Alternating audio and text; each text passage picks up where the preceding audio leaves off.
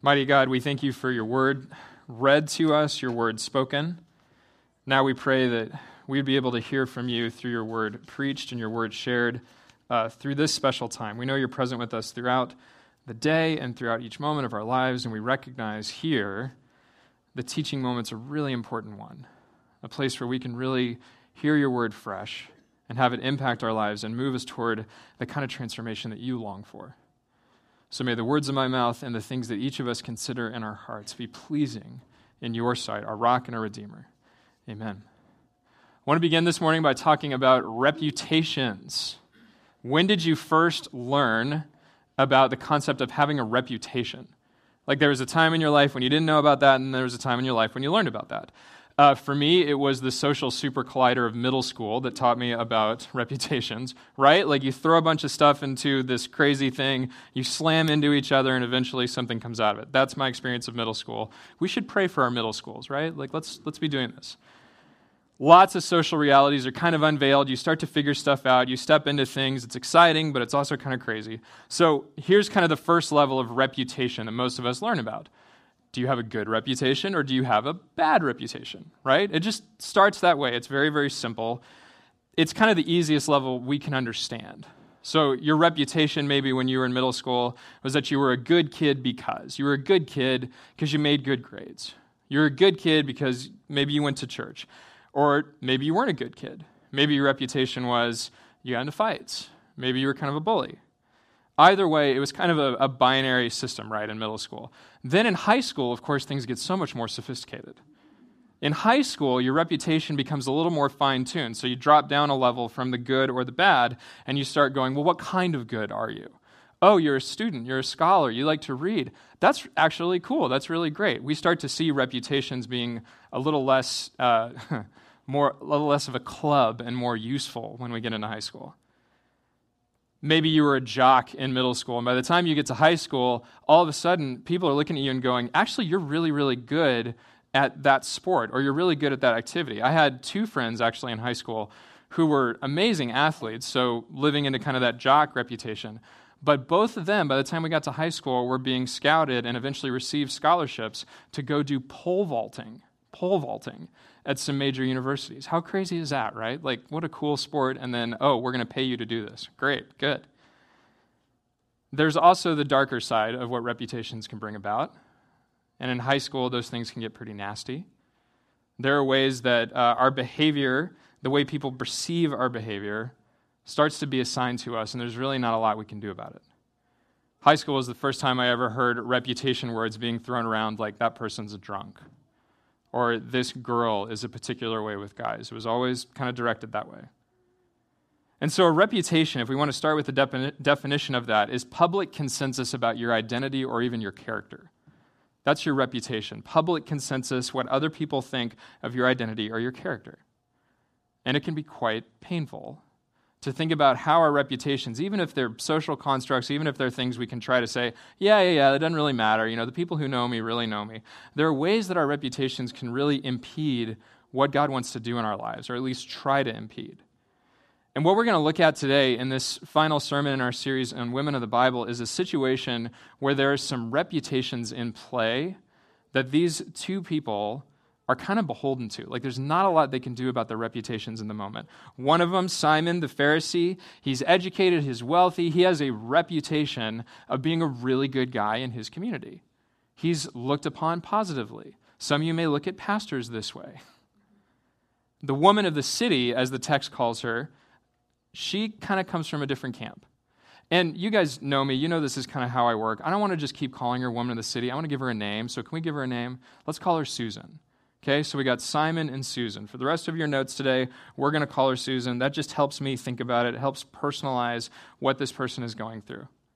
Most scholars would say that Susan's background is probably somehow related to prostitution. The message translation of the Bible even introduces Susan as the harlot of her village. And it's terrible but this is the reality. For women at that time, prostitution is one of the few employment opportunities that was available. This is one of the few jobs that women could actually hold. Doesn't justify it, it's just saying she had a limited range of things she could step into. And what she demonstrates is a completely different understanding of grace and mercy and love than we get from the religious guy, from the good guy.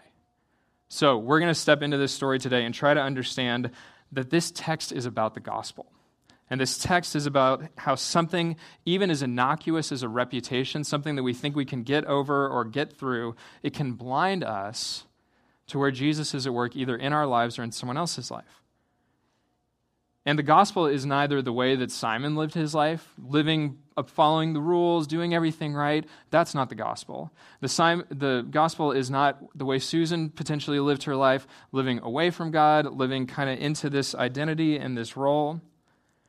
What Susan actually teaches us is that she longs for the thing that we should all long for, regardless of our reputation regardless of what others may say about us in the court of public opinion. And that is that the gospel would take an ever deeper root in our hearts. That we would so much more deeply understand and feel and experience the goodness of God. That no reputation, no, no assigning of titles by anyone or anything should shape us like the gospel does. And it's so important for us to have a distinction around this because increasingly in our day, in a post Christian era, in a post Christian part of the world, the Pacific Northwest, most of our friends, when we talk about faith, if you're a Christian and you talk to your friends about your faith, most of the time they're thinking you're talking about religion. They're thinking you're talking about Simon, keeping the rules, making sure you got everything clean, everything's flying down the straight and narrow path, when in fact the gospel is completely different from that. And so, for us to be able to be clear about that, those of us who do follow Jesus, to be able to be clear about that with our friends means we have to continually distinguish and delineate what the gospel is and what it is not in each of our lives. The gospel is not about your reputation, guys. It's not about your reputation. We'll discover today that it's something far more exciting and wonderful than we can imagine. So, you've got your bulletin, there's room to write down some notes. If you want to write down a thesis statement, here it comes. The gospel is grateful joy.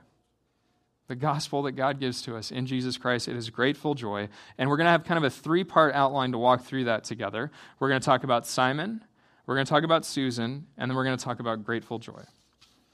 So let's begin by talking about Simon, the rule follower, the Pharisee. He's the good boy.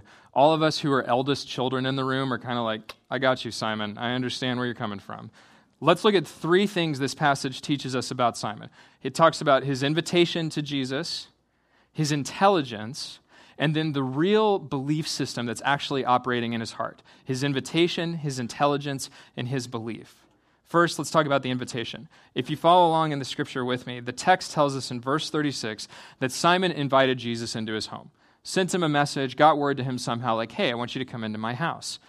As a Pharisee, he would have done this. He would have invited people into his home. It turns out that he has more than just Jesus in his home. There's some other members of his order, maybe, people that he knew through work who were there.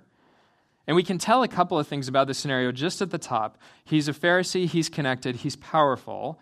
Someone responds to his invitation. It means Jesus actually wanted to go and have dinner with him.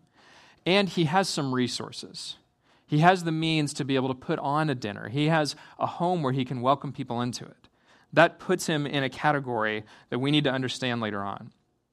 What's fascinating about Simon's invitation to Jesus is that he completely fails at every social norm that would have been expected of him at the time. Now, all of us, when we have people over for dinner, we want our house to be in decent order, right? Like, you know, in our house, get all of the newspapers and coloring things off the kitchen table. Like, let's make this a little bit more clean and orderly. Doesn't have to be perfect, but we want to show people that we care that they're at our house, that we care that they show up and they're loved. This is one of the greatest challenges in our day is showing people that you are excited about seeing them, that you're intentional about welcoming them. We live in such a fast paced time. We live in a time when it's so easy to blow by those little things that we all know we can do well to help people truly feel welcome in our home or in our church or wherever we belong. And it's so easy just to say, eh, I don't have time. I, will I'll do something else about it. It's like we have a Roomba. If you run the Roomba, it's not the same as sweeping. like you want your house to be ready for people to come by. Even though the Roomba is helpful, it's not the same thing as really getting ready. Simon is kind of trying to pull off the Roomba trick. He's not even really doing that. One of the things that would have been expected of him as a host is he would have provided a basin of water for his guests to wash their feet. Walking around during this time, that's the way that you got places, and your feet would have been really dirty from walking up and down dusty streets with all kinds of things on them. That would have been an important move. Simon doesn't make that move. Another thing related to feet is he would have offered him oil, would have offered his guests oil to kind of help their feet feel better. Hey, I'm glad that you're here in my house. Let me give you a comfortable place to sit. Let me take care of you and make sure you feel welcome. This is one of the ways to do that. Simon doesn't do that either. Simon doesn't greet Jesus properly. Think about it this way if you're going to go see your grandma today, good, because it's Mother's Day, you should go see your grandma today. And if you walked into grandma's house and grandma's ready to give you a big old hug, and you blow past her and you go, Grandma, where's the Diet Coke? That's what Simon's doing right here. like he's totally blowing off his responsibility to greet appropriately this honorable person in his midst. Don't do that to grandma, by the way. That's a really bad idea. Simon's invitation is given, but it's actually more like a ruse, it's a ploy. He wants Jesus to come and experience his power. He wants to show Jesus, like, hey, I know a thing or two. I'm in charge here. The text tells us that Jesus was given a place to sit at the table, which is one of the few things that Simon actually did to kind of follow these cultural guidelines. But you know what? I bet he gave him the seat, like, by the trash, or the seat sort of over by the door where it would have gotten drafty and cold. Not the best seat in the house, not the seat of honor, not the place that you would give to someone that you respect. And so think about this if you're a guest in this home, all of these cultural nice things are being done away with. Nothing is really happening like it's supposed to happen. There's no esteem being shown to this important person, and you're supposed to be sort of privy to this. That feels like a really awkward dinner. that feels like a dinner I don't want to be a part of. So that's what we know about the invitation. It's a ruse, it's a ploy. Now let's talk about his intelligence. And really, we're not just talking about how smart Simon is, we're talking about his hope. Look with me at verse 39. This is after Jesus has entered the house. Simon has already messed up a bunch of times. And then the woman, Susan, comes in and does some amazing things. And we'll get into those things in just a little bit. But she has served Jesus and cared for Jesus. And so, as she's doing these things, we get a glimpse into the mind of Simon. Listen here in verse 39. Now, when the Pharisee who'd invited him saw it, saw what the woman was doing to Jesus to serve Jesus, he said to himself, If this man were a prophet, he would have known who and what this kind of woman is who is touching him, that she is a sinner. Jesus, if you only knew what I knew, you wouldn't be doing what you're doing right now. We have a clear window into what Simon is thinking, and what he's actually doing here isn't what we first think. It's not just browbeating Jesus and going, if only you knew. That's kind of surfacey. If you look deeply into this, I think what we're hearing here is Simon expressing a hope. Because what word does he use to describe Jesus? If this man were a prophet, if he were a prophet, he's a religious person waiting on another leader to come and do something. Why would he be doing that? As someone who was steeped in the Old Testament, someone who'd done all kinds of studying, Simon would have been waiting, like a lot of faithful Jews were waiting, for Messiah. And one thing we do know about the time between the Old Testament and the New Testament is it was a really long period of time. Some scholars think maybe a couple hundred years. And it just doesn't seem like God was speaking or doing anything big during that time. No miracles that we know of, nothing like that. So if you're like Simon and you're waiting on the prophet, you still have hope. You haven't thrown in the towel. You haven't given up yet. And this is a really good word for those of us who identify with Simon. There is always hope. Even if you have found yourself wrapped up in religion and you've cared a ton about your reputation, you've been doing the good things, you never miss church, all this kind of stuff. If that's what Simon is doing and that hope is still deep in him, it is still deeply in you and in me. Years ago, I was teaching a class, kind of a little seminar thing at a camp for high school kids. This was at a, a camp in the mountains of California. And so we had all these kids, and I got to talk to kids about um, becoming more like Christ, about the spiritual disciplines. Hey, here's why it's important to read your Bible. Here's why it's important to worship. All these kind of basic things. And I had this young woman come up to me after I finished teaching, and she said to me, Hey, I like what you had to say. I'm a pastor's kid. And I've done all this stuff that you've talked about, like for a really long time. I've read my Bible, I've gone to church. Like, that's kind of the thing, right? Like, I'm a pastor's kid. This is what we're supposed to do. And she said to me, Does that stuff still matter? Because I think I've just been kind of doing it. I don't think I've been doing it like you were talking about doing it. To really know Jesus, to really learn about him, I've just kind of been doing it because I was told to do it. Should I stop doing it? What a incredibly vulnerable moment for her, right? And so I said, Wow, I, I really appreciate your honesty. I don't know the situation that you're coming from, but if we can think about it together, here's what I think. I think you should keep going. Even if you've been doing stuff and it feels perfunctory, even if you have been kind of keeping up this thing and you're not sure if this is really you, even if it feels like you've been putting it on because your family told you to, God is still doing something in your life because you're talking to me, because we're having this conversation. That was a powerful moment for me. It turned out many years later that that young woman and I would cross paths again, and it turned out that was a really transformative time in her life where kind of the, the faith that she had sort of inherited from her parents really started to become her own. And I'm not taking credit for that. I'm just saying God was doing something in her life. God is doing something in Simon's life. And if you relate to Simon, if you're going, yeah, I get it, there's hope. There is always hope. I'm not painting Simon up to be the bad guy. So Jesus understands where Simon's come, coming from. He gets his motivations. But that's where we get into the final thing we need to say about Simon. What's the belief system that's actually ruling in his heart? What's the thing that's actually driving him, moving him toward this conversation with Jesus? Jesus knows what's running through Simon's mind because he's Jesus. And then he invites Simon into a parable. He invites him into a teaching. And if you think about it, it's kind of fun. There are all these Pharisees, all these other religious leaders sitting around, and one of them kind of steps into their midst and goes, Hey guys, I got a scenario for us. Are you ready? And they all go, Oh, yeah, you're going to tell us some old chestnut or some story that we've used in one of our teachings. And instead, he comes up with something completely original. That's a game changer. He speaks Simon's language. He comes to him talking about power and about money. And if there's one thing we know the Pharisees loved, it was power and one thing that they probably had, which Simon seems to have had, which was money. Jesus says there's a creditor. One guy owes 50 bucks, another guy owes 500 bucks. The debts are forgiven. Simon, you're a subject matter expert in forgiveness. What do you say? Who loves the forgiver more? Who is filled with more love after this exchange? And Simon goes, oh, Well, yeah, as a matter of fact, I do know a little bit about forgiveness. Um, thank you for asking me about this, Jesus. Yes. Well, you know, it's the one who is forgiven more. And it's the right answer. The right answer is not the point. Jesus did not invite Simon into sharing this dialogue to give him a pop quiz because of what happens in 44 through 50, where Jesus systematically pulls apart his answers and his receptivity to his presence. He shows Simon how little he understands grace. And I don't know about you, but I would be terrified to have Jesus speak this into my life of how little I understand grace, of how much I've missed so many opportunities to love and care for others, to love and care for Him. But this is what He offers to Simon. I bet it was brutal.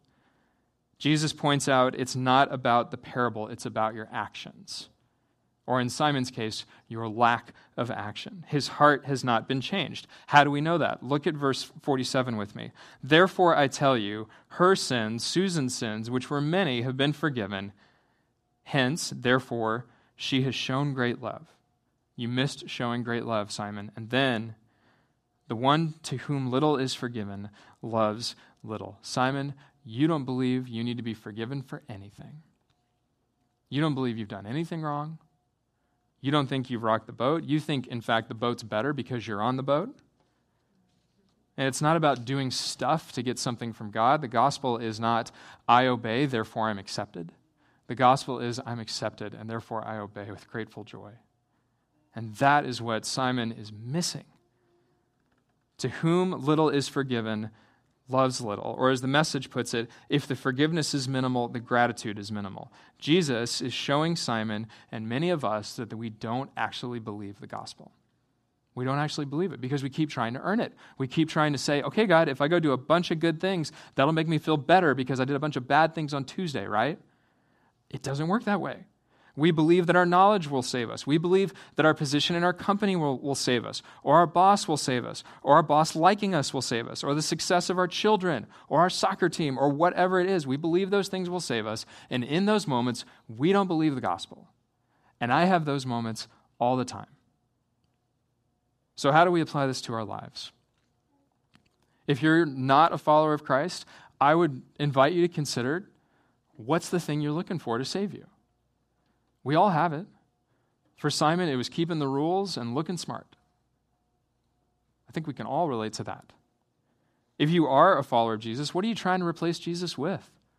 What are you trying to put in the place that he rightfully belongs? Who or what do you believe will save you and give you the power and the respect that you long for? Who are you stepping on, like Simon tried to step on Jesus to get what you want? Who are you trying to use to make yourself feel good? And if you're a Christian, how can you make this critical difference between the gospel and religion, between living with grateful joy and living to keep the rules and earn some favors? How can you make that difference clear to your friends and your coworkers, people who are far from God? Because that distinction, I believe, will save people's lives. It has the power to change the world. And I'd offer one final encouragement before we turn to Susan. Denise talked about this last week in her sermon. Be present. Show up and tell the truth. That is one of the ways that we can enact the forgiveness that has not been received by Simon, but that we have received who follow Jesus and who do so not perfectly, but from a place of humility. How could you be more present in the week to come? To show up and be with the people who are around you. So that's Simon. That's talking about how we're trying to earn salvation. That's our the PSP, the Personal Salvation Project. That's what Simon's working on. Susan is a different story. Let's turn our attention to her now. I mentioned that the message translation introduces Susan quite brutally. Like if I'm reading through this and I've never read the Bible before, this would really throw me off. Susan is introduced as a woman of the village, aka the town harlot. And if you think about it, her connection to that work, to that way of life, that's about the thing that the Pharisees want the least to do with of anything they could imagine. Remember, Jesus at one point in his ministry says the Pharisees are like whitewashed tombs. They're like a grave that looks really nice on the outside, but his inside is filled with dead things. These Pharisees have worked hard to keep themselves clean. They do all these kind of rituals. They, you know, change their clothes and take baths and do all this kind of stuff.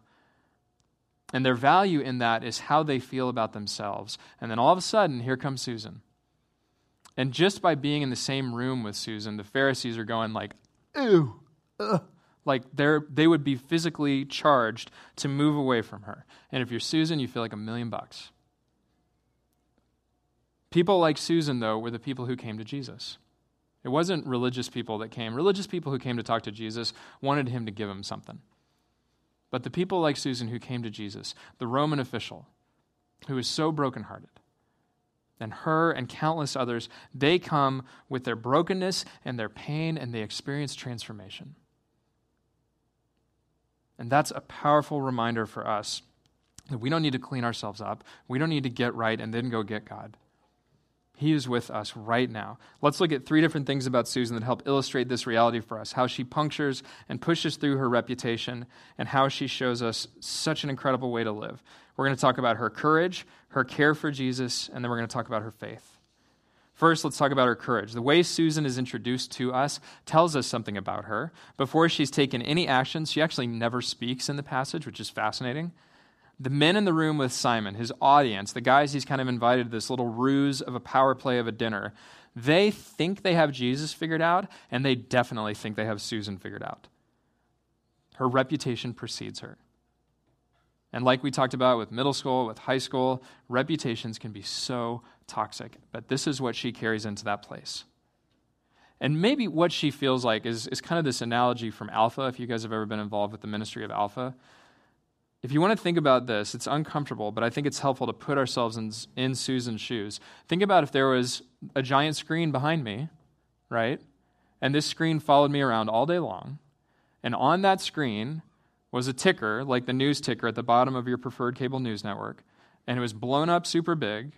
And all it was showing was my inmost thoughts, my deepest, darkest sins, the things about myself that I'm most ashamed of. And that followed me around all day, every day, and I couldn't turn it off. Just floating there for all to see.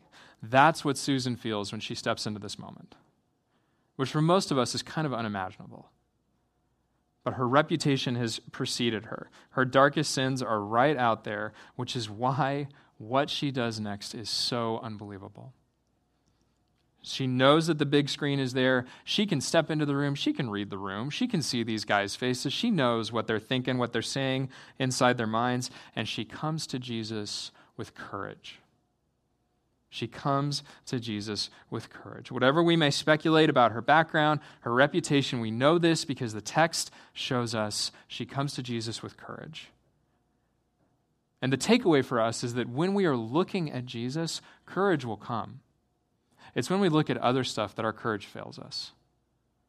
I can't tell you how many situations I've been in. This, this happened to me just a couple weeks ago. I'm driving to a meeting I know it's going to be a tough meeting. It's with some people that were having a conflict, and they asked me to kind of step in, which is always a fun phone call to get. And I'm driving to it, and I'm going like, I, I, I got nothing. I, I don't know what to do. I'm scared of this. I'm scared of people being mad at each other. I am not a fan of conflict. What am I doing? And as long as I was thinking that way, I was terrified, and my anxiety was through the roof. But then I started to pray, and this is just God's grace. Jesus, go before me to this meeting. Go in front of me. Please go make a way. Please go part the water so that I can step into this like you want me to and make it about you. And the meeting went fine. But maybe even more important than the meeting going fine is I was able to show up to that in a way that I think was way better for me and way better for the people that I was called to serve. When you put Jesus in front of you before you go to your next meeting, before you have a tough talk with one of your kids' teachers, before you go to family dinner, which a lot of us are going to do today because it's Mother's Day, and there's all kinds of dynamics at work anytime there's family dinner. Jesus, go in front of me. Jesus, go be my voice and go be my actions and go live in such a way that when I show up in this place, it's actually you that shows up. That's what Susan is doing in this moment. She is looking straight at Jesus. All the other stuff fades in the background. The architecture of the reputation that has been built up around her is imploded because she just looks at Jesus. That's it. That is how she shows us courage. Now let's talk about how she cares for Jesus. This is really simple. Everything that Simon was supposed to do, Susan did.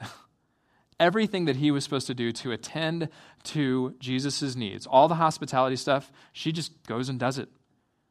She washes his feet. She's vulnerable in doing this in a way that would have shocked the entire room. In this day and age, for a woman to have put her hair down, to have an uncovered head, would have been like basically walking around naked.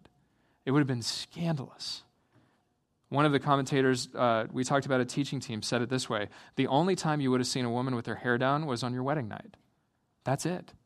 But she comes in, and the text tells us she lets her hair down. And what does she use it for? All the Pharisees are going, Oh, no, no, we know where this is going. She's putting her hair down. No. She uses it as one of the only resources she brings into play to care for Jesus. That's powerful. She uses her tears to wash his feet. She brings an alabaster jar of ointment to do the anointing of the feet, to help Jesus feel a little bit better, a little bit more comfortable, and it would have been an extravagant way to have loved him. And all the while, Simon's looking on, and he's not thinking, oh, I missed that. Oh, I missed that. Oh, I should do that next time. He's thinking, what is this woman doing? How can I get her out of here? She cares for him. She gives expression to her forgiveness. Doesn't matter what she's brought in with her. She's giving expression to the forgiveness she's received. And we don't know when this happened. We don't know if she had a previous encounter with Jesus. We don't know if in this moment he's extending forgiveness to her and immediately she feels it and immediately she's changed. All we know is that she's a transformed person. And she's experiencing the joy of the gospel that we all long for. So, my question for us is if you're a Christian, how are you giving expression to Jesus' gift of forgiveness? How are you enacting that forgiveness? And by the way, it's really easy to do that with people that we know well. It's far easier for me to try to do nice things for people that I already like, for that I already enjoy, people in my family. I don't know that that's enough for the kind of life that I think God wants for us. I think God wants more for us. He wants us to love and serve people, I think, within one degree of separation from each of us, people that are at arm's length. So I want to know your neighbors. I want to know my neighbors, and I want our neighbors to be here. I want to meet your neighbors. I want your neighbors to come with you to church to experience the goodness of this time and worship and preaching and everything. And I want them to be welcomed into our midst. I want us to bring our neighbors here. I want us, we've started playing soccer. Our kids have started uh, being in the Kirkland Soccer League. And Jill and I have been talking a lot about this. We want our sideline soccer friends to be here. Like the people that we just happen to meet randomly because our kids are running around chasing a soccer ball together. It's amoeba soccer too, right? Like they're all just like moving in a pack. We're all, go pack, go, right? Like go get that thing.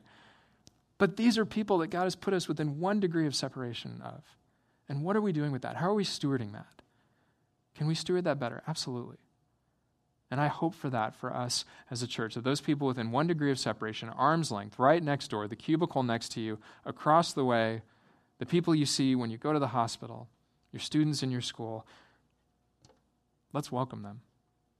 Let's make sure that they know that they are loved, and doing so out of grateful joy, so that they may hear these words Your faith has saved you.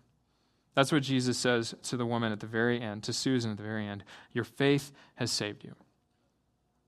And that takes us back to reputation. That's where we're going to end with grateful joy.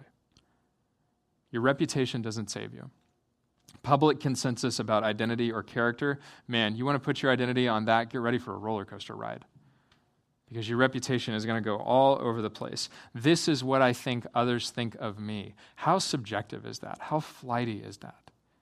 But we spend so much time and energy on that. Simon spent so much time and energy managing his outward appearance that he forgot, he neglected to care for the Savior who was in his midst. But he also had hope. And I want us to remember that about Simon as we leave. That if we really identify with Simon, if we feel kind of caught up in those same things, like the student who talked to me after my seminar, there is hope. Do not give up on Jesus being active in your life. And if you're more like Susan, if you have gone through this season where you lived far, far away from God and you were doing whatever it is that you were doing, and you have come back and you have jettisoned your salvation project, and you are so hungry for Jesus Christ, we need you to lead us. We need more Susans in our midst. When I was in middle school, uh, I got glasses, which were not cool at the time. like, I got big, like, s- these are 80s glasses, right? Like, thick, heavy, functional. These are not fashionable. It still makes me laugh when I see kids running around with glasses because I'm like, glasses are cool now. Like, that was a major social stigma when I was a kid. So then the reputation for me that came along with glasses was I'm a nerd, right? Like, that's what comes with it. Later on, uh, I was bullied. I got pushed around quite a bit when I was in middle school. And so the reputation that came with that was I'm a loser, I'm a loner. I didn't really have friends for quite a long time. And one of the worst things that happened to me in the midst of that was the reputation that was being put upon me. Actually, I internalized it. And I started to tell myself it was my fault that I was being bullied. It's my fault that this is happening to me. And maybe you've been there too. That is why our reputations will never save us. That is why the way that we interact with whatever is being put upon us, whatever identity or title you've been thinking about as I've been talking, whether you've got a foul mouth, whether you're a loner, whether you're trapped, whether you feel like you're alone, those are the places that I have been to. And yet, Jesus still found me. And He rescued me. And I'm so glad that He did. He rescued me kind of in two different parts, but part one I'll talk about today. I was on a mission trip with my church, right? I was a good kid going to church, but I had a broken heart. And I went to rural Ohio, of all places in the world, and I saw poverty writ large for the first time in my life. And one of the nights we were on this mission trip, there was a play portraying the life of Jesus. And for some reason, it was in that high school gymnasium in I don't even know where, Ohio, that God said to me, I love you. And you can stop it with this reputation. You can stop it. You can be free. That is why we need to share the love of God with those people in one degree of separation from us, because no one should live in the trap that I was in. And no one should live in the traps that we've created for ourselves or that culture's created, like around Susan and the reputation that she had. And no one should live in the religiosity and the impermeable perfection of Phariseeism. No one should live that way. Because life with Jesus is too good. And it's too wonderful not to share. The reason we started as a church, Bethany Eastside, is because, a group of people got together in a house, in a living room, and said, We want to reach our neighbors. We want to reach people in one degree of separation from us. That's part of our DNA. And more and more, I want to see us stepping into that. Because all of us are just bigger versions of who I was in middle school. Every one of us has those dark corners that we don't want to talk about. But Jesus is longing to bring those things into the light so that we will be healed, and the Pharisees and the naysayers and even the people around us who love us will see his goodness. They will see his joy. And that is what will change the world. Like the Apostle Paul writes in Romans 8, we are more than conquerors in Jesus Christ. So go out and conquer your reputation this week, Bethany.